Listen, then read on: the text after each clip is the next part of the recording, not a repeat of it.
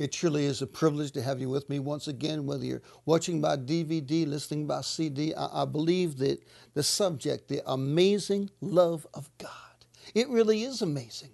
You know, uh, the love of God is a key. You know, we need to learn to major in the majors. I, I tell you, the love of God is a major. The Bible says, as we shared in our initial session when we laid a foundation uh, for this whole series, that in Ephesians 3 14 to 20, that when you start to enter into the love of God, to see his heart towards you, to, I, I mean, to see the price that he paid for you, just to, to see your self worth in the context of the price that was paid for you, and to understand if you are the only person that would have ever sinned, Jesus Christ would have came taken flesh, being born of a virgin. I, I, I mean, died, the, the, the death he died just for you. And, that means so much to me. And then I had somebody share this with me, and they said, you know what? He would have died just for you if you were the only one, but with no guarantee that you would have accepted him. That's the love of God. The love of God is it really it surpasses our understanding. The Bible says when you start to enter into the love of God, it causes you to be filled with the fullness of God. You see, the love of God is the key. And it's the goodness of God that leads us unto repentance. It's the goodness of God that causes us to want to follow Him. It's the goodness of God that the love of God, the Bible says, to cast out all fear. So I, I tell you, you're in the right place, listening to the right message at the right time, praise God. Amen the love of God, the amazing love of God. I alluded to this in our, our initial session, and I, I want to uh, reiterate this again. Uh, there's a song at the time of this recording called The Reckless Love of God. And, in the context of the, uh, the word reckless, it just means God is just in utter abandonment and, and just trying to cause you to come really to Himself. I, mean, it, there's really no mountain too high, no river too deep. Just, he, he's pursuing you. Glory to God. It's amazing. And at the time of this recording, I mean, this one song has received 26 million hits, I, believe, on YouTube. 26 million. And most of those that are playing the song over and over again are those between the ages of 14 and 28. The younger generation the upcoming generation is hungry for the love of God. You know, the devil overplays his hand, really, with his humanism and, and his what he calls freedom, which is a lie. You know, do have all the sex you want, do all the drugs you want, be whatever you want, you know, whoever you want. And I want to tell you something. Deep down, I, I, really, I really believe there's a revival coming in this generation where the devil has overplayed his hand, and deep down, they're saying, I want to know the love of God all of us, no matter what your age, it's time to pursue the pursuer. It's time, glory to God, to pursue uh, the revelation of the love of God, the amazing love of God, the reckless love of God, the, the, the heartfelt love of God. Glory to Jesus. All right.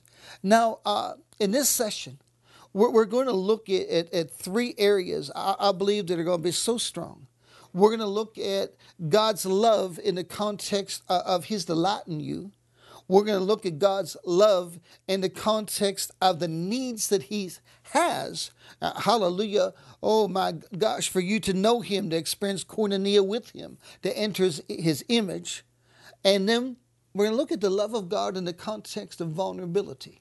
I believe each of these segments, each of these uh, variables that we just described, I believe that they're going to be, that they will be life changing.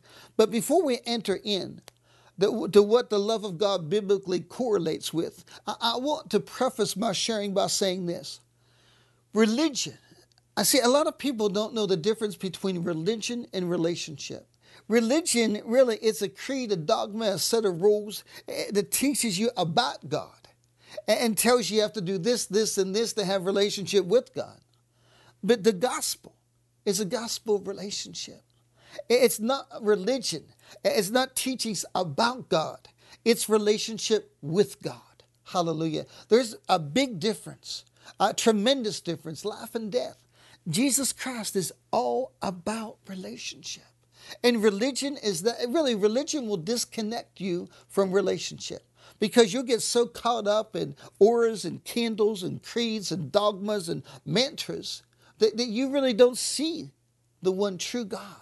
Really, religion is that which separates. I'll never forget a, story that Oral Roberts shared. I, I was at a conference. I was a younger Christian decades ago, and he was speaking at, uh, at Greater Charismatic Conference at Duquesne University in Pittsburgh. And, and he said that he was sharing uh, just what I just shared with you the difference between religion and relationship. And he said that uh, there was a certain group of businessmen and they got they, they brought together these theologians uh, to his state, the state of Oklahoma, and uh, he they gave them over a million dollars to answer a question. And here's what the, the question was. And the theologians thought it was a great question and actually had difficulty in answering it and never came up with a definite answer. And the question was this If there was an elderly woman who had a purse with valuables in it, and she was sitting in, in a train station, and uh, she dropped her uh, purse. Uh, and she was unable to obtain it, to, to procure it, to bring it, you know, to, back to where she was sitting. Would God have someone help her? Would He provide in a definite manner? I mean, 100% of the time, would He help her get her purse back? And I'm thinking, you know, is one plus one two? Is God good? Is God love? I, I said, is and and Oral Roberts went on to say, you know what? The theologians, I mean, they gathered day after day and they couldn't come up with an answer. They weren't sure in the sovereignty of God if it would be His will for her to have her purse back. They, they, you know, they went into all these theological terms and phrases and they never did come up with an answer. That's religion, friend. Religion does not know God but theorizes, has the, theologies in the context of what they think God is like. But they missed the mark. You know, the Pharisees were religious. The Sadducees were religious. The people that killed Jesus that are, were religious. Honestly, so many people that are religious, they are so self-centered, so egocentrical, uh, egotistical. I, I mean, narcissistic. And honestly, it's all about them. But then they try to put on these long robes and take these, you know, vows and do this and that. I'm here to tell you this. Jesus Christ wants to break the spirit of religion in your life, the spirit of religion in your family, the spirit of religion in your community, in your nation, and replace it with a revelation of Himself and of His love towards you. All right, now let's enter into our, our, our first segment love in the context of God's delight. You know, when Jesus was baptized in, in Luke chapter 3, he came out of the water and, and, and the Father spoke and said, This is my Son in whom I delight. In Mark chapter 9, Luke chapter 9, Matthew 17 accounts of the transfiguration. Again, the Father spoke of his pleasure, of his delight in his Son. Now, you say, well, what does that have to do with me? Well, everything. See, we went over in our initial session, John 17, 23, where the Bible says, Father God loves you as much as he loves his only begotten Son, the Lord Jesus. Obviously, you can't compare to Jesus and his uh, omnipotence, his omnipresence, his omniscience.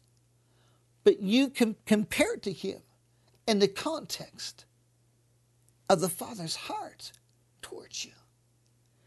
It's amazing. It's simply amazing. In Psalm 91 15, God says, I will honor you, I will delight in you. Go with me to Psalm 8. I shared this prior, but this to me is an amazing psalm. And so many people, honestly, they, they really don't understand it. It's just an amazing psalm. And Psalm 8, uh, as we shared in our initial session, David was looking up into the sky and just seeing the, I mean, the amazing glory, uh, uh, uh, really, of the solar system, of the stars. And he he says, What, what am I? In the natural, I, I mean, why would God even consider me? And, this is exactly what he says. When I consider the heavens, the work of thy fingers, the, the moon and the stars which thou hast ordained. What, what am I? What is man that, that thou art mindful of him? Or the Son of Man that thou would ever even come to visit him? But then God answers. And here's what God says to him. I, I tell you, it, you know, God will answer your questions. And God comes and says, Yet, whoo, I have made you. And some translation says, But thou hast been made a little lower than Elohim. Elohim is uh, uh, the Hebrew word. It's amazing. You know, the word, it's a singular plural. It, it, it conveys Trinity. He said, I've made you a little lower than myself, Elohim. Some translations says angels, but it's the Hebrew word Elohim. And I've crowned you as a king with glory, honor, and delight, and dominion. You, you say, You're telling me that God delights in me as much as he delights in his only begotten son. You got to be kidding me. No, I'm just reading the scripture. It goes with John 17, 23. It goes with John 17, 26. It goes with 2 Corinthians 5, 21. It goes with Ephesians 3, 20. It goes with Psalm 8. It goes with Psalm 91, 15. It, it goes with verses all throughout the Bible, scores of verses. Delight means, man, you just light God up. Delight means to be lit up by someone or something. My wife lights me up. She's amazing. My children light me up. Glory to God. My grandkids light me up. Glory to God. I, I tell you, those that I'm in covenant with, that I can trust in the body of Christ, they light me up. I, I, I tell you what, you see, you light God up. The Bible says that you do something to God when He looks at you. I, I, I mean, it's just amazing. And someone says, well, well, how can that be? You see, if you didn't light God up, if God didn't delight in you, then it would be impossible for Him to love you as much as He loves His only begotten Son. It would be impossible for you to be loved fully by Him if He did not delight fully in you. In, in, the book of Numbers, uh, in chapter 14, again, we looked at it in the initial session. Man, Joshua and Caleb, they said, We see the giants. It, it looks like we're going to just be destroyed. But, notice that word but. When David said, Man, who am I that you would even consider me? You would even think of visiting me.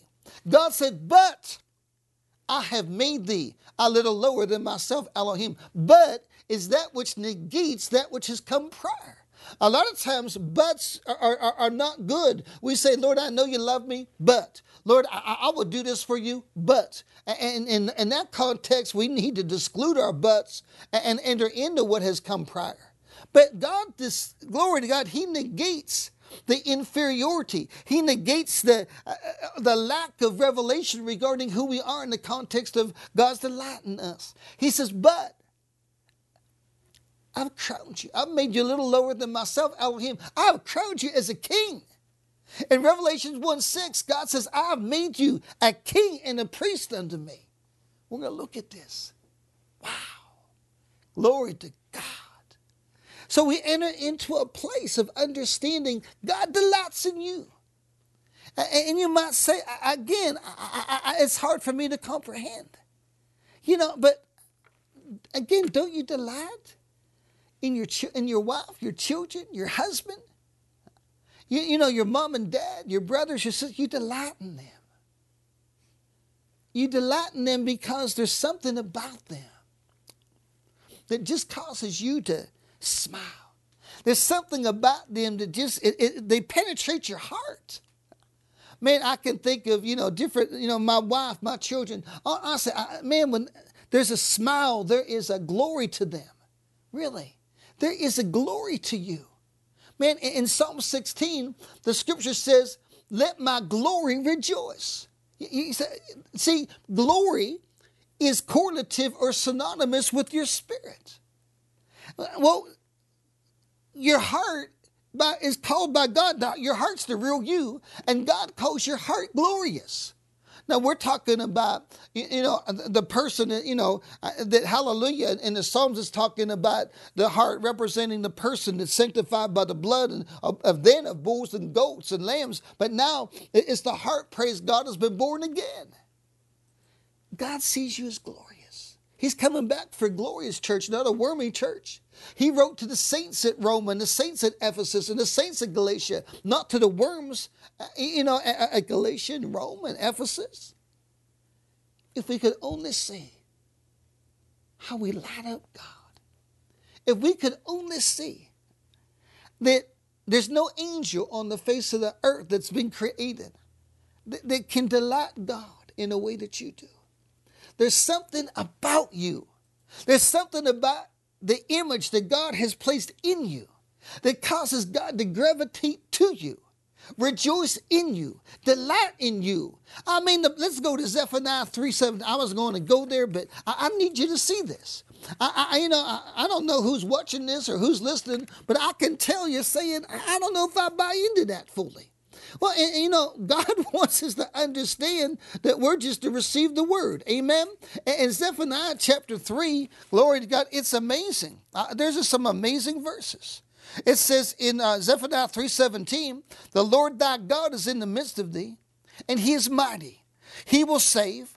He will rejoice over thee with dancing. He will rejoice over thee with singing. He will rejoice over thee with exceeding joy. He will rest in his love. He, oh, glory to God. He will, again, it says, he will joy over thee with singing. You're saying, first of all, someone says, Does God sing? What do you sing? What do you think you sing? Because you're made in the image of God. Man, of course, God sings. I believe when we get to heaven, He's going to put on a concert you're never going to forget. Does God sing? Well, the Bible says He sings. But he see, it says He rejoices over you with dancing. Man, he gets so excited about you. I, I mean, someone says, Well, I, I, didn't know that was in the Bible. But you see, a lot of times we don't enter into what's in the Bible because we read the Bible with religiously tinted glasses rather than reading them with the heart of a son, with the heart of a daughter of the king. We, we read it in the context of religiosity instead of as, as it is. He will rejoice over thee with delight, with singing, with dancing, with great joy. You see that in the prodigal son when he comes back. I mean, there's dancing, there's rejoicing, there's shouting, there's singing, there's great joy, there's delight. You need to know God delights in you. He has no greater joy than just to be with you. His greatest joy is to be with you. Just like he delights in Jesus, has a need to be with Jesus. He has a need to be with you. See, if you get that one thing into your spirit, that the Father needs to be with you and fellowship with you, even as He needs to fellowship with Jesus, it'll change your life forever. It's not about you deserving it. It's not about you being in the category of Jesus in the context, uh, uh like we said, of deity. It's about the reality of grace, of love, of what the gospel is. Uh, glory to God. Now we're going, we're going to continue to, to, to enter into this. All right. All right. The second thing is needs. Someone says the very idea God having needs. God's sovereign. Well, God is sovereign, but in His sovereignty, he has caused himself to be who he is. And he has a need. He has a need for you to know him. Let's just look at this. Philippians 3:10. The apostle Paul says he gave up everything that he might know God, experience God, and then enter into just giving his life fully to God. That was because see, he knew the heart of God. It was about knowing him. I mean, not just knowing him in your head, but knowing him to the point where you just know of his delight for you. You, you know of his heart towards you, and you and it, it leads you into experience. Someone says, How do I know if I know him? True knowingness will always translate into experience. Philippians 3:10, experiencing the power of his resurrection. Glory to God. Mm. Go with me to Mark chapter 3, verse 14. Mark chapter 3, verse 14. Jesus said, uh, Oh, this is, this is so exciting. The, the Bible says that Jesus went up to a high mountain and he called those he wanted uh, to be his apostles to himself. Now, how did he call them? Did he have a cell phone back then? No, he called them in the Spirit and, they, they picked it up, and, and, and those he called they entered into where he was. And the Bible says in Mark chapter 3, verse 14, uh, it is, it, it's just so exciting. I tell you, it gets so excited. I'm in the wrong chapter here. But it's so exciting the Bible says that he called them unto himself that they might know him, that they might be with him, and then that they might preach the gospel and cast out demons and heal sicknesses. But you see, he called them first to be with him. Glory to God. See, he didn't call them to do something, he called them to be with him. Glory to God. You're a human being, not a human doing. You're called to be with him and then do. Glory to God. Oh, hallelujah. I love it. I just got to read it again. Called them unto himself, and they came to him. And he ordained them that they should be with him, that they might know him, and that he might send them forth to preach, have power over sicknesses, and to cast out demons. Wow. See, this is the heart of God. God has a need for you to know him. Not to know about him, but to know him intimately. To, to know that he will never leave you or forsake you. To, to know that, that he has a need for your fellowship. To, to know who he really is. You know, some people, you know, like the man with the had the one talent. The man with the one talent said, you know, you're, you're not good. You know, the master represented God, of course. And he left and he gave one one talent, another three talents, another five talents. And then the man who had the one talent was called the unfaithful steward because he, he hid the money. And the master said, representing Father God, he said, Why'd you do that? He said, Because you're someone that reaps where you don't sow. You're someone that's really unjust. You're someone that treats people in a way that's not right. You're, he said, You're really, like they said in the book of Numbers, which broke God's heart. They said, You know, you brought us out here in the wilderness to kill us, to have our wives be raped and our children to be uh, uh, kidnapped. He was just like them. That's spirits in the church today. And God, it broke his heart. God wants you to know him. He wants you uh, to know him in such an intimate fashion that you can never doubt him, even in the time of trial and challenge in the time of persecution. He has a need for you to know him. Glory to God. Jeremiah chapter 9, verse 23, the Bible says this The prophet Isaiah cries out, Let not the wise man boast in his wisdom. Let not the rich man boast in his riches. Let not the mighty man boast in his might. But he who boasts, let him boast in this, that he knoweth me, saith the Lord, that I am a God of loving kindness, of mercy, and of judgment. God said, yes, his goodness means his judgment. He will judge the evildoer for the sake of the children. He will judge the evildoer for the sake of the widow. He will judge the evildoer for the sake of righteousness. He will judge the evildoer for the sake of his name. But what I want you to understand this, it's not about the riches. It's not about the might. It's not about the wisdom. It's about knowing God. That he is a God of loving kindness, of mercy, of righteousness, of glory. That's what it's about. Man, you could be the richest man in the world, and if you don't know the heart of God, you're bankrupt. You could be the strongest man in the world, but if you don't know God, you're weak. You could be the richest man in the world. Like I said, you're bankrupt. The, the strongest man in the world, but you're weak. The smartest man in the world, but you're not smart at all if you don't know Jesus. Do you see that God has such a need? For you to know him. You know, you those of you are fathers and mothers, grandparents, and, you know, and maybe you're an aunt or an uncle. What if your son, your daughter, your grandchild, your nephew, your, your, your niece, they had a misperception of you, and you loved them so much. I mean, you would die for them, and, and for some reason that they were thinking that you were hurtful for some reason, they, they were thinking, even though it was untrue, that you didn't really care about them, that you loved someone else more than them. It would destroy you. You would have to have them know you. How much more is God in need of you to know Him? That's why I'm so glad that, that you're seeking God by watching these videos, by listening to the CDs. It's all about knowing Him. You can't experience Him rightly if you don't know Him. And you can't enter in, in all honesty, to serving Him fully if you haven't experienced Him. To know Him is to experience Him. To know Him is to love Him. And the Bible says we love Him because He first loved us.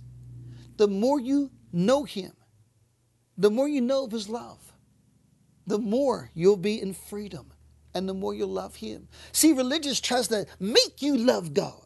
Man, if you don't love God this way, you know what I'm saying, and knock on so many doors and do this and don't do that, you know what? You're not going to be accepted by God. They may try to get you to love God, to make you love God.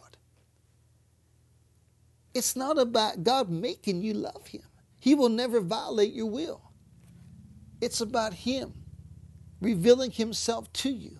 You entering into that revelation and loving Him, commensurate with the revelation that you have of His love. All right. There's so much we want to get to. All right. God has a need to have fellowship with you. You know, in Philippians 2 1, let's go there. Uh, the apostle paul is, is addressing some uh, there, there's there's been factions there's disunity even though philippi which was an awesome church there was still some things going on that he had to address and he says this he talks about the rudiments of the faith in philippians 2 1 he said if there therefore be any consolation in christ any love in christ if there be any fellowship of the holy spirit any mercy in god then he says, fulfill my joy by being like minded and entering into, into unity. So he says, if there's any love in Christ, any mercy in Christ, any compassion in Christ, of course there is.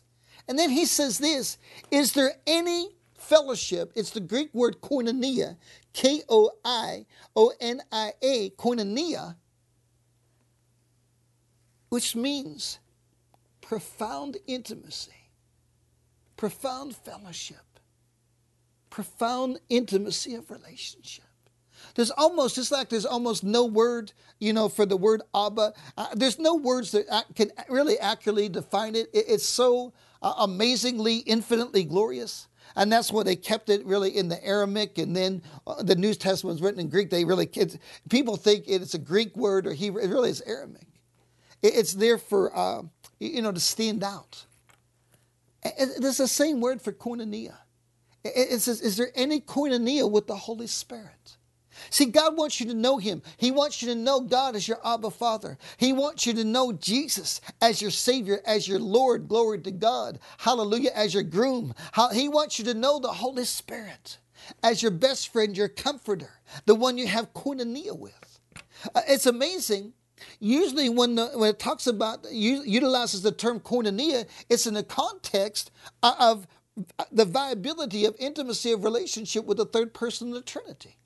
Because he's the one that's now in you, manifesting Jesus. And in fact, there's an amazing verse. I, I love it so much. It's, it's in 2 Corinthians 13 14. Second Corinthians. See, a lot of people, when I share, they say, I've never heard of these verses. And you see, this is the verses we need to hear of. Second Corinthians 13, 14. Uh, Paul can, uh, is concluding uh, the book, and he says, The grace of the Lord Jesus Christ. Now listen to this. The grace of the Lord Jesus Christ. I mean, all of us can identify with that.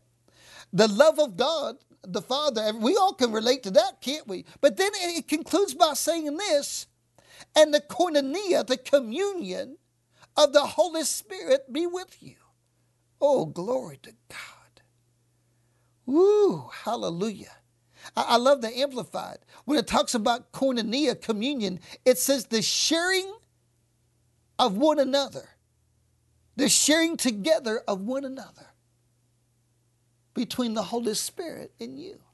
You see, so many people they have they don't even know the holy spirit's a person let alone having this sweet infinitely glorious communion koinonia with him if you're going to grow as a christian you need to enter into uh, to what this says the grace of the lord jesus christ i mean the unmerited favor of god the divine ability of jesus christ and you need to enter into the love of the father and you need to enter in equally to the communion, to the koinonia of relationship with the Holy Spirit. You know what's so sad is so many people, when they hear it, they're hearing it for the first time. I'm here to tell you something. God Almighty is crying out.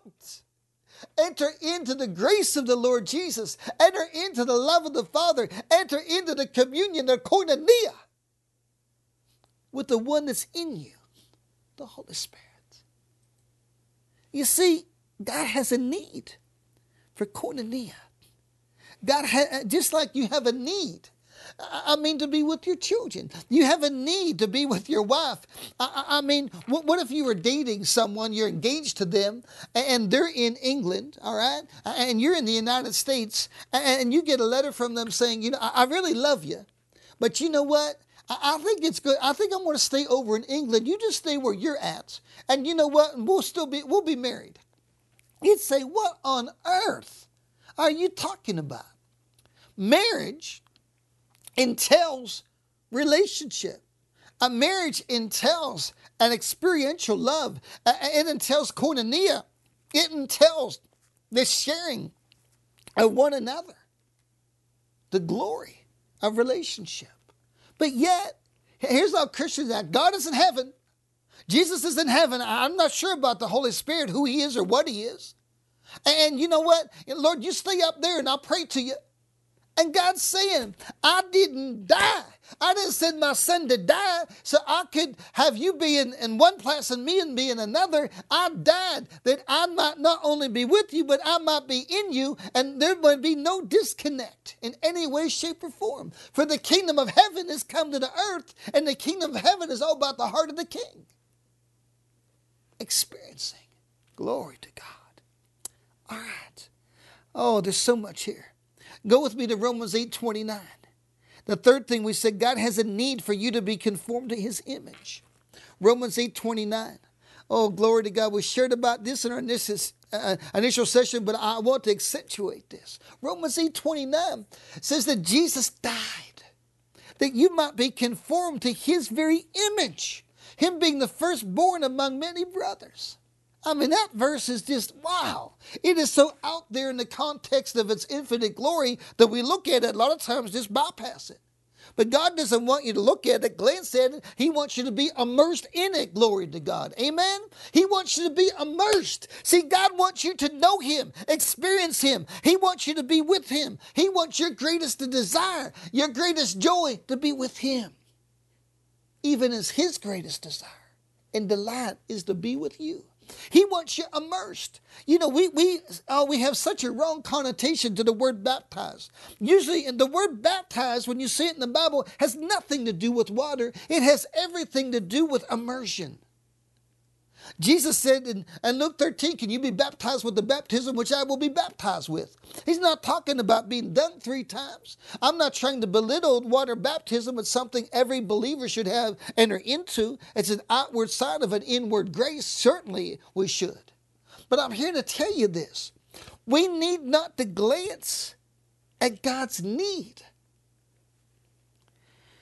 for koinonia with you, that for you to know Him for, for you to be conformed to his image. God has a need for you to be conformed to his image. Oh, Jesus. Jesus. He, he has a need. I, I gotta share one more thing. Uh, my time's limited, so I, I gotta go quick. But I'll never forget. I was dealing with a situation at the counseling center we have, and there was a, a, a young man. He he was brilliant. Be honest with you, he was first in his class. And uh, his family were they were poor, good parents, loved God. And there was another family; they were not Christians. I'll be honest with you; they were they were ungodly. And uh, their son was friends with, with this young man I'm talking about, who, who was number one in his class. And uh, he started spending a lot of time over his friend's house. I mean, they had things that they could offer him that his parents couldn't. I mean, you know, a 52 inch screen on the TV, and oh, I mean, surround sound, and they had all the food he wanted, this, this, and that. And, and then they began to take him on vacations. And they then they actually said, We want you really just, just almost to be adopted by us. And he started to fall for it. And, and then what happened, his parents came to me, they're heartbroken. They said, He's our son. We got a need for him. And, and then I met with the son, and he just wept and wept. You see, that the enemy will try to get you away from the heart of God by giving you things.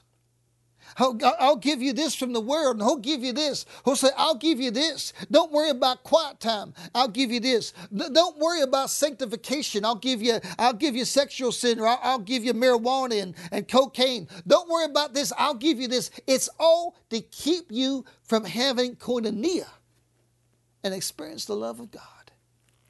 Jesus. All right. God has such a desire for you to be conformed to his image to be sexually pure, to enter into His humility, His love, His goodness, His kindness, His graciousness, His mercy, His perseverance. Oh, glory to God, His courage, His you to give all to Him. All right. Uh, we're going to go on now to the, oh my, there's so much here, to the aspect, uh, uh, the segment of vulnerability. God wants you to know something. You know, if Jesus could just right where you're at, if he could just walk up to you, I mean, just appear to you in his glory and speak one thing to you, I, what do you think it would be? Well, well, let's make it a little bit easier. Let's say three things he could speak to you. I, I really, I want you to think right now. What three things would God speak to you if he appeared? I mean, just like I'm talking to you, I mean, you saw him face to face. What three things do you think he would speak to you? Uh, I'm just going to give you, I'll take a break. I'll either write it, get a piece of paper and a pen or pencil and write those three things down now. I'll give you a few seconds. Or just think about them right now. What three things would he speak? Most people would say, you know what? I, I think he'd tell me, you know, how unworthy I am. I think he'd tell me how much I need to shape up. I, I think he'd tell me, you know, maybe, you know, about this or this. You know, the three things I, I think he would tell you most. Is he, he, he loves you as much as he loves his only begotten son. Then I think he would tell you this. He needs your love. It's not an option. He craves your love. And lastly, I think he would tell you that he is vulnerable to your actions. You can either hurt him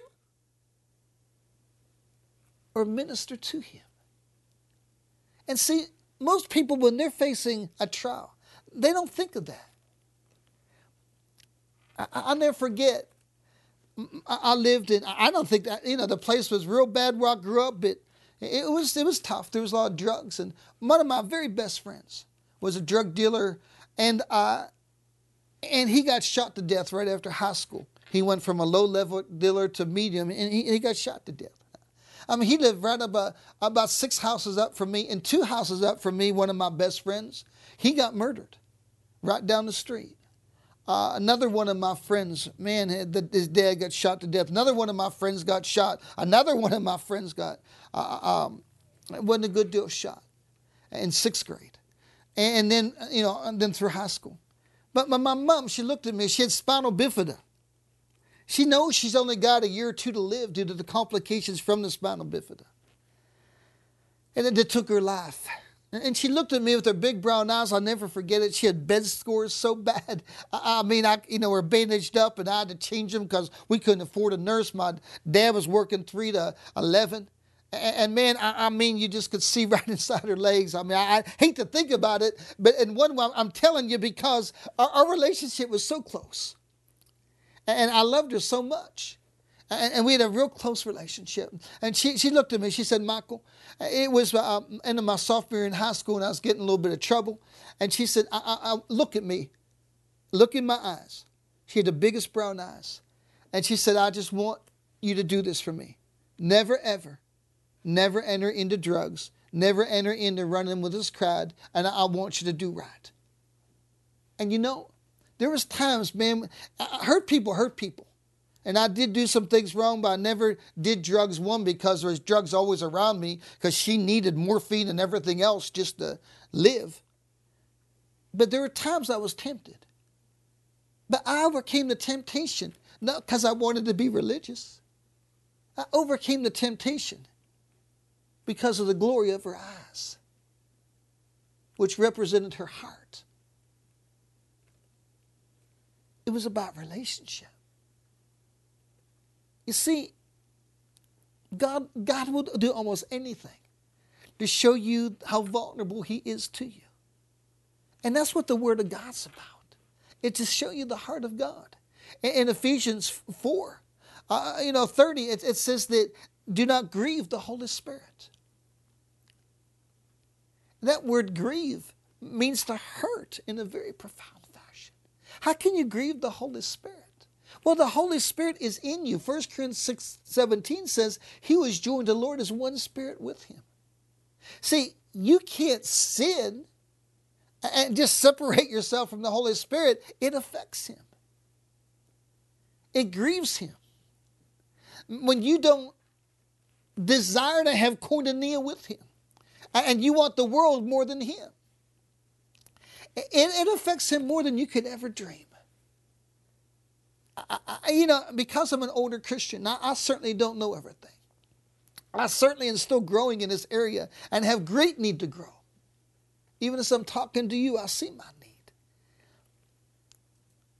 But I've seen the hurt of God. I've shared this with different times in, in different series, but I want to reiterate it here. I was called to minister to a young man. His granddad was a pastor in a church in State College where Penn State is in Pennsylvania. Most people think Penn State's just, you know, just huge, but and, and you know, and, and it's but it's it's somewhat rural. It's not city. And and he was on the outskirts of State College, and really it was really out in the middle of nowhere. Had this little church, and this little white building, white church. And uh, the young man came in. He didn't want to be there anymore. And the man on the moon, he was having, uh, he was in sexual sin with, with his girlfriend. And the granddad asked me to try to get through to him. Well, I, I shared the different verses, you know, about how it being wrong and hurting the heart of God. He just basically laughed at me. He said, you, you don't understand this generation. You don't understand me, and you're judging me and this and that. And I'll be, I'll be, I'll be real honest with you. I was about to ready to give him the, the left foot of fellowship.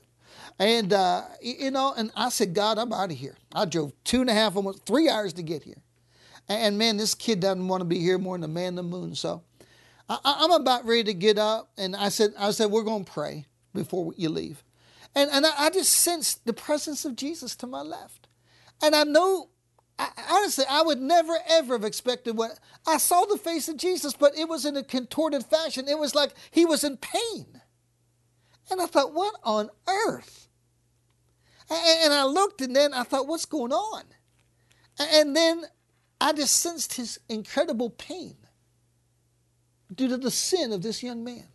And I didn't say anything because I don't, I don't, I don't try to manipulate. I, I, people have to see it for themselves. You've got to get the revelation yourself. I, am a teacher, fivefold ministry, apostolically, in the context of sonship. But the bottom line is this: you've got to get it yourself. I, I, you know, teaching enables you to enter in as a grace to, to get it in a way that's awesome, but you still have to get it. So I didn't say anything. And he ran down. He was sitting, I, I was sitting on the altar. He was in the front. He ran down right in front of where the face of Jesus was and just wept and wept and wept. And he didn't see the face of Jesus, but he sensed his presence. He said, Lord, I will never, I will never hurt you again like this. He went over and he, he told his girl, he said, this is, this is not who I am. Jesus is first in my life. And this, this young man is on fire for Jesus.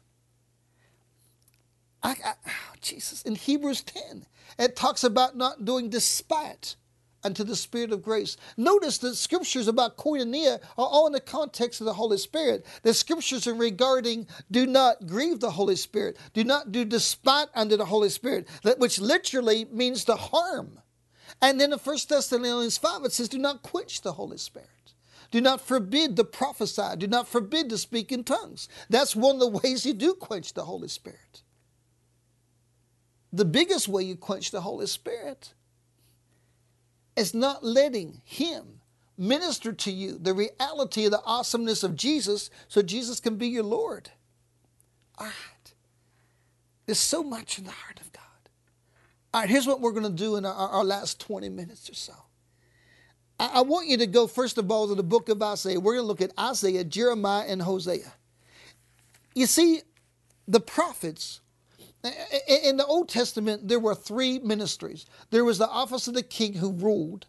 There was the office of the priest, and the priest, he, he offered up the heart of man to God. Then there was the office of the prophet who, who really manifested the heart of God to men. Glory to God. And God is, you know, we are kings and priests unto God, and God is calling for our prophetic church to show forth the heart of God. I, I love the verse, glory to God, regarding Elisha. Man, when uh, Naaman, you know, went to the king and said, "You know what? I heard, you know, from this little damsel, this little girl that uh, that we captured when we went into Israel, that there's a prophet in Israel, and man, if he prays for me, man, I'm going to be healed." So the king sends word to the king of Israel and says, "You know, I pray for Naaman that he might be healed." And the king represents the religious man, the, the man that you know, uh, the, the false doctrine of sovereignty. He says, "Who am I? Uh, who am I, God, to heal or make sick or the do this and that. And man, Elisha gets a hold of it and he said, Let him know that there's someone in Israel that knows the heart of the living God. Bring him to me. And bottom line is that Naaman was healed of his leprosy. You need to be a person that causes people to know the heart of God prophetically. You need to be a person who walks in dominion in the context of the kingly anointing. You need to be a person as a priest unto God to minister to his heart. All right. So much, so much. Oh, that's part of koinonia. I was going to save that for another time, but and I, will get into this greater depth, but I want you to see in the context of koinonia the reality of the kingly anointing, the priestly anointing, and the prophetic anointing. All right. In Isaiah 1, uh, you know, the prophet Isaiah, I, I mean, he, he, he, shares, you know, in Isaiah 1 that your, your sin is, is hurting the heart of God. You, you know, he goes on, he, he, says, you know what? I, I, mean, even an ox knows his, you know, where he needs to go, but man, you're so far from God, you, you don't even know what's right and what's wrong. Uh, Isaiah, you know, the Bible says he walked naked for three and a half years uh, in humiliation. Why did he do that? And first of all, that's in the old covenant. God doesn't need to do that now. Amen. The Spirit of God is here. All right. He, you don't need to do that. God doesn't need to see your naked. He, he doesn't need to see your fruit of the looms. He needs to see your fruit of the Spirit. Amen. But so this is Old Testament, not New Testament. But the bottom line is this in humiliation. Why? You see, Israel knew what the prophet stood for. Not just to give words prophetically, that was part of it, but to show the heart of God. And he said, God is weeping. God's heart is grieved because you're you've thrown off the robes of righteousness in exchange for sin. You're naked, you don't even know it. Does that sound familiar? Isn't that what the Apostle John conveyed in the book of Revelation? You're naked and you don't even know it. You're blind and you don't even know it. Isn't that the Laodicean church? The church age we're in now of lukewarmness? God is so vulnerable. So Isaiah cries out. You see it through the whole book of Isaiah. And then in Jeremiah, he was called the weeping prophet. Man, we need people to weep. And stop playing church. Evan Roberts, you know, uh, he was a young man, I, I, mean, in his early 20s, and, and, he brought revival to the Welsh revival, the one of the greatest revivals ever on the earth, which, you know, entered into causing the Azusa Street revival, which, you know, in the United States, glory to God, in Los Angeles. And he tried all his fancy preaching. He tried all his techniques. He tried this and he tried that, and they just laughed at this young man. Man, the, the coal miners, and uh, they were so tough, and they would just go work in the coal mines and drink and Im- immorality. And one day he just went into Times Square. He put away his fancy preaching, his fancy teaching, and just started to weep for the souls. And, and people just began to gravitate. They began to weep. They began to weep for repentance and hundreds of thousands came to Christ. Jeremiah would weep as he shared. Jeremiah 3 1 is an exemplification of what he shared. He says this they say if a man uh, put away his wife and she go from him and become another man's and returns unto him again, shall not this land be greatly polluted? But thou hast played the harlot with many lovers, and yet you return again to me, says the Lord. He's saying this. God Almighty isn't some God, religious God. He's not a God of wood, stone, plastic, something you put on your dashboard. He said, Man, if you're married, you come home and you find your wife with another man, it breaks your heart. Yet you enter into adultery with the world. And then you come back, ask forgiveness like it's really no big deal, and you go out and do it again and again and again and again and again because you never see who God really is and the vulnerability of his heart. I tell you, the way for victory over pornography, the way for victory over selfishness, the way for victory over any sin is seeing the heart of God and how much He needs your righteousness. Man, if someone you love enters into adultery, if someone you love enters into heroin addiction, and, and, and you know, and they're just saying, you know what? And sometimes someone's entering a heroin addiction, they don't even know they're entering into it. I mean, kids that are 13, 14 years old and they just try, don't know that they can get addicted one time. So you need to be careful not to judge, but if someone's choosing drugs over relationship, it breaks your heart, man. It breaks your heart. Jesus says righteousness is the scepter of his kingdom, Hebrews chapter 1. So we see this in Isaiah, we see it in Jeremiah, we see it in all the prophets, we see it to me in the most profound way in the book of Hosea. Go there if with me if you would. In the book of Hosea. There's so much here. Let's just for time's sake, we're just going to go to chapter 3. Again, Israel knew what a prophet did. They knew what the job description was. And in the time of Hosea, they were in tremendous sin. I mean, they were in great sexual sin of virtually every kind.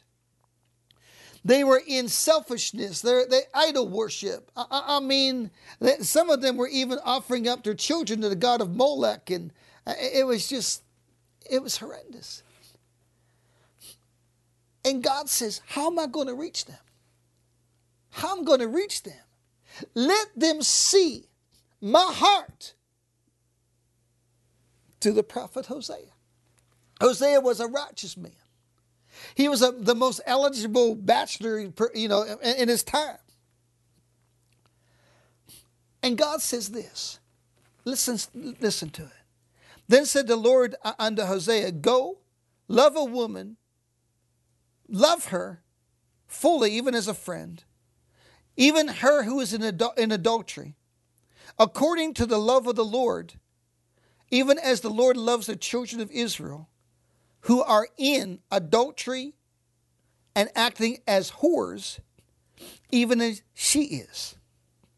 And it goes on in verse 3 and says, Thou shalt abide, do this for me many days. And, it goes on to say that even when she's in whoredom, continue to love her. Listen to me. She had children by Hosea. He loved her. A lot of people think her name was Gomer, that he was actually engaged to her. And she went away and chose sin over him in, in their youth. And she ended up becoming the public whore. In those days, prostitution, she was one of the main public whores. And he loved her. And she was doing okay for a time, had children by, by her. But then she went back into whoredom. Sin is not rational. And God says, continue to love her. Because even as Israel, which represents you and me, is acting as whores regarding me. Someone says, you shouldn't say that. That's too much. No, we need to say it because you need to see the heart of God. You know, it's so amazing to me I was at a mission convention, and a missionary was talking about kids dying because there wasn't enough money to, to give them food. And I'll be honest with you, it wasn't resonating. He could tell it, I could tell it. It's almost like, let's just get on with it. And he just said, you know, I don't think anybody gives a damn about what I'm saying. And everybody went, oh, they cared more that he used the word damn than the kids that were dying that he was trying to convey than what it meant to the heart of God. It's time that we wake up. And what gets to you when someone says the word damn or when you act like a whore and hurt the heart of God and have no revelation of it? That's what's going on in the days we're living. And man, it's not time to say, you know what, God understands your whoredom. It's time to say, quit looking at yourself and look at the Father's heart, get delivered through his heart, and enter into the relationship he died for. That's the gospel. Not God accepts you in your whoredom. Yeah, he loves you in your whoredom, but God has died to deliver you from your whoredom and his need for intimacy with you. We're talking about the love of God. See, if God didn't love you, then your sin would not hurt him. Your sin penetrates him, hurts him to the degree that he has need for your love. That's why he can't stand lukewarmness. You say, Well, I love God, I go to church on Sunday. God didn't call you to love him on Sunday and, and, and be in sin and lackadaisical on the other six days of the week and not stand up and share the gospel. You say you're passionate, you're this, you're that. It's nothing compared to Jesus.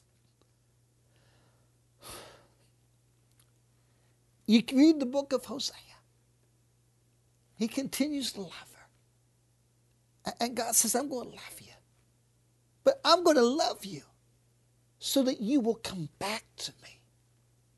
Not so you just can continue in your whoredom, but you can enter into true relationship Glory to Jesus.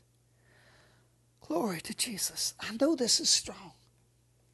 But look at me. If you're, if you're doing the video, or just listen intently if you you got the CD. This is not a religious game. This is a real relationship. The love of God, the reckless love of God, the amazing love of God makes God so vulnerable to you that everything you do affects him. Deuteronomy 32:10. We shared on it in our initial session, and I'm accentuating some of the things that were shared. Says that you're the apple of his eye. In the Hebrew, Ishon, I-S-H-O-N. It's your retina. What happens if you get your retina scratched. Man, you scream, don't you? You say, "Man, you were man, you were you were passionate. Man, it was like you know, you're you're hurting. Get your retina scratched and tell me if you're not going to scream. Get your retina detached and tell me if you don't have a need for it to be put back like it should be. When you're separated from God through your rebellion and your sin and my rebellion and sin, man, it's like a detached retina in the context of, of the heart of God. God, the retina, it, it, it makes you vulnerable. God's so vulnerable. Uh, let's do a few things. What I, I want to share a few more things, and then I want us to personalize this. Go with me to Isaiah 48 16. See, someone says, Why did God do that? I, well, I, I told you in the, in the context of Hosea, it was understanding the ministry of the prophet. And you have to understand they didn't have the Holy Spirit there like, like we do. He was giving them a visual that they would never forget. Man, these men when, when Hosea went into the marketplace, man, he's trading with men who slept with his wife the night before. They saw his grief, his pain, because he loved her so much. And the whole time they see his pain, they know what God's saying. God's saying, Look at me. Look at me. I was going to say this, but I feel like the Spirit of God is saying this. When you don't aren't in true relationship, when you don't understand the heart of God, you don't look directly in his eyes. When temptation came to me, I saw my mother's eyes. You want to enter into growing in Jesus? You want to enter into sanctification? You want to enter into holiness? You want to enter into passion? You want to enter into victory? Look in his eyes. Look in his eyes. When you're in worship and the Shekinah glory of God comes, don't look for goosebumps. Look for his eyes. When you're reading the Word of God, don't read it like some recipe book to try to get you this or that. See the eyes, the heart of God with every verse you read. 2 Corinthians 4 6, man says, We share the gospel in the face of Jesus Christ. Man, if you share the gospel with somebody and they don't see the heart of God, if they don't see the amazing glory of God, man, you can share the four spiritual laws till you're blue in the face. But when they see the glory of the love that caused Jesus to die, that's when you're presenting the gospel. Isaiah 48 16. I love the book of Isaiah, and it's, it's a top of the Bible itself, 30, verse 39. First, there's 66 chapters in, in Isaiah, 66 books of the Bible. First 39 chapters correspond, uh, correspond to an Old Testament orientation. Next 27 to a New Testament orientation. Of course, 39 books in the Old Testament, 27 in the New. There, there's so many things we could get into there. But Isaiah 48 16, I, I love the verse. I just love it. I'm going to read it from the Amplified. God, again, is using the prophet, uh, the prophet Isaiah to convey his heart. And he says this Behold, I have indelibly, glory to God, imprinted a picture of you on the palms of each of my hands, so that you might be continually before me. I know that Jesus the, in the palms of his hands, when you see him, the Bible says in the book of Revelation, you will see the, the piercings in his hands, just like he showed to Thomas. But isn't, to, isn't it going to be amazing? See, here's what's amazing. I told you if you want to grow in Jesus, look at his face, not at his head, not his religious icons. Look at his face. Because when you look at him, you can't help but love him. Here's what God does God says, I not only want you to know that when you look at me, that's how you live, but I want you to know in each of the palms of my hands is a picture of you. I want you to know you are continually before me. I want you to know that I am so obsessed with you, passionate about you. I, I, I you know, immersed in you. You mean so much to me. When I look at my hands, someone says, "How God? How God could do that at one time?" Obviously, He can do it at one time because He's God. I've shared this before. The molecular structure of the quartz crystal. I mean, it vibrates at you know 7.2 billion times a second. If God could only, I mean, look at, you know, every person on the face of the earth according to what he created, man, he could think a thought towards you, uh, uh, you know, every second. Uh, you, surely you're continually before him. You're going to see a picture of yourself when you see him. The Bible says he's going to serve you at the, at the marriage supper of the Lamb. You're going to say, No way and he's going to serve you. You're going to say, God, I, why? And God said, I just want to show my appreciation for you. And you're going to say, seriously? I would be in hell without you. And then you're going to look at the hands that are serving, and each person's going to see a different, and you're going to see a picture on his hands of you.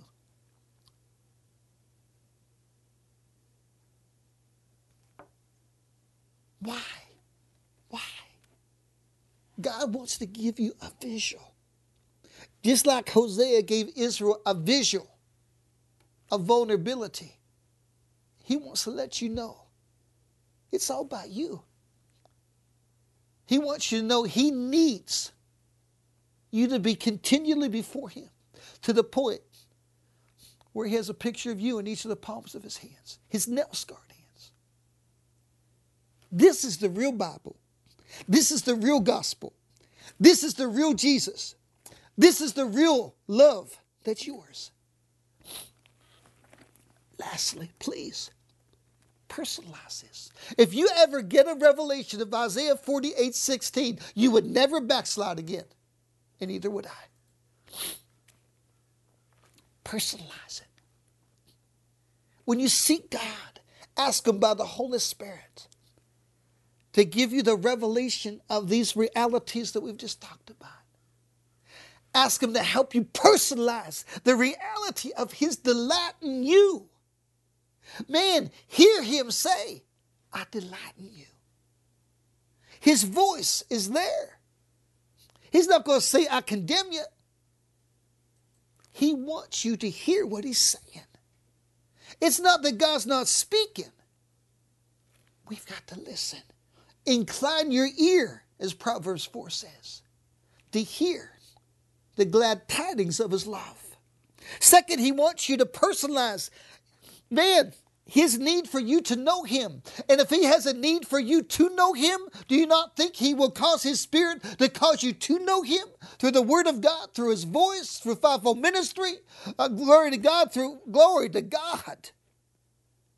Know of his need for you to have koinonia with him for you to experience the very glory of His presence.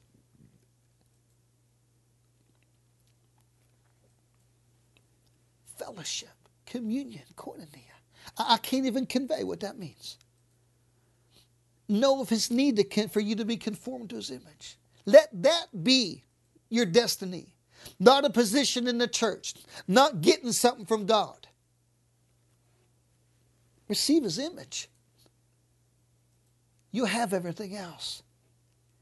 Enter in, personalize the reality of the impact you have on God. I, I, I tell you, he can't live without you. He needs you. You're, if you can grieve him, if you can harm him, if you can quench him, how much more can you minister to his heart? In Acts 13, it says the early church, there were pastors and prophets and apostles, and, and man, they came together for, to get direction, but first to minister to the heart of the Father, to minister to the Lord, it says. We need to minister to Him first before we even say, God, minister to me because it's our greatest privilege. Yeah, Zephaniah 3:17 says, He sings for you. He sings over you. He rejoices over you. He dances over you. He's he's just amazed by you in the sense that, wow, you know, look at not just look at what I created, but wow Look at my sons and daughters and how they love me. I just want to pray at this time. Man, if you're saying, man, this is kind of wild, but I want it. This is kind of out of the box, but I love it. See, this is what this is the only thing that's going to satisfy your heart. Religion's not going to satisfy your heart. Getting in ankle deep or knee deep or way deep, it's not going to satisfy your heart. Just pray this with me right now. Say, Father God, through the blood of Jesus by grace, cause me to be immersed in your delight. Cause me to be immersed in knowing you, having koinonia with you, being conformed to your image. Cause me to be immersed, say it with me. Cause me to be immersed in your vulnerability to me. Cause me to see the nails in your palms and a picture of myself before you. even as you, God, have a need for me to be continually before you. Cause me to have a need to be continually with you.